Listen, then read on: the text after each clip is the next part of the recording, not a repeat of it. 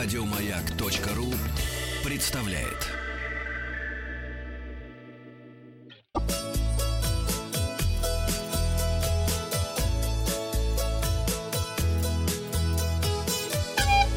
«Роза ветров». Здравствуйте, с вами Павел Картаев. И это передача для любителей путешествовать. Подводим итоги опроса. Я спросил вас вчера, часто ли вы выбираетесь на природу. Не любят этот вид отдыха 11% наших слушателей, 35% делают это каждые выходные, а минимум раз в сезон большинство 54%. Илья Путюков уточняет, все зависит от погоды. А вот Лена Наумова спрашивает, а дача приравнивается к природе? Ну, конечно, конечно. Ну, это и есть природа. Это суть природы. Игорь Рябов пишет каждый день на природе, даже на работе. Уточки, гуси, куропатки, альбатросы, лисы, песочек, В зоопарке болото. работает. Наверное, или в заповеднике. Переходим к новостям. Новости короткой строкой. Туристка потеряла в Шотландии камеру со снимками топлес и просит добровольцев вернуть ее. Да, дураков нет. Первую за несколько лет рысь заметили на Байкальском острове Альхон. Ура! А московский фестиваль «Времена и эпохи» в 2019 году пройдет с 7 по 16 июня. CNN внесло мост в Сочи в рейтинг самых впечатляющих сооружений в мире. Сочинский подвесной мост Skybridge, где ты, кстати, недавно побывал, попал в рейтинг самых впечатляющих сооружений в мире. Всего в рейтинг вошли 13 сооружений, среди которых Сочинский мост.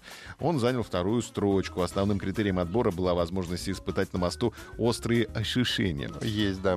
Кроме подвесного моста в Сочи, авторы рейтинга впечатлили сооружение из бамбука на Филиппинах, древний мост в Швейцарии и переправа на испанском ущелье Эль-Чоро.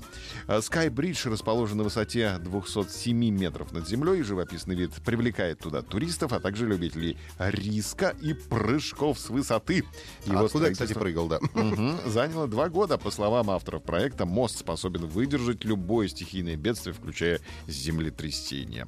Россияне получили возможность посещать без виз всю Южную Америку. После вступления в действие соглашения между правительствами России и Суринама, россияне могут без виз посещать все 12 государств Южной Америки. Об этом рассказала официальный представитель МИД России Мария Захарова. Суринам был последней южноамериканской страной, для посещения которой россиянам были нужны визы. Безвизовый режим между Россией и южноамериканскими странами открывает большие возможности для развития деловых, культурных, гуманитарных и туристических контактов, отметила Захарова.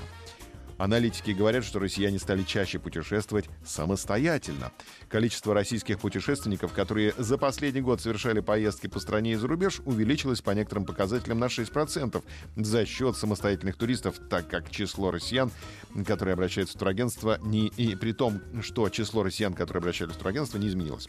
Люди до 44 лет, чаще пожилых, предпочитают организовывать свой отдых сами, покупать билеты 46%, бронировать жилье 45%. Среди людей старше 60 лет лишь 15% респондентов покупают билеты, а 12% бронируют жилье. Жители российских столиц чаще пользуются услугами турагентств, чем жители других городов 37 против 30%.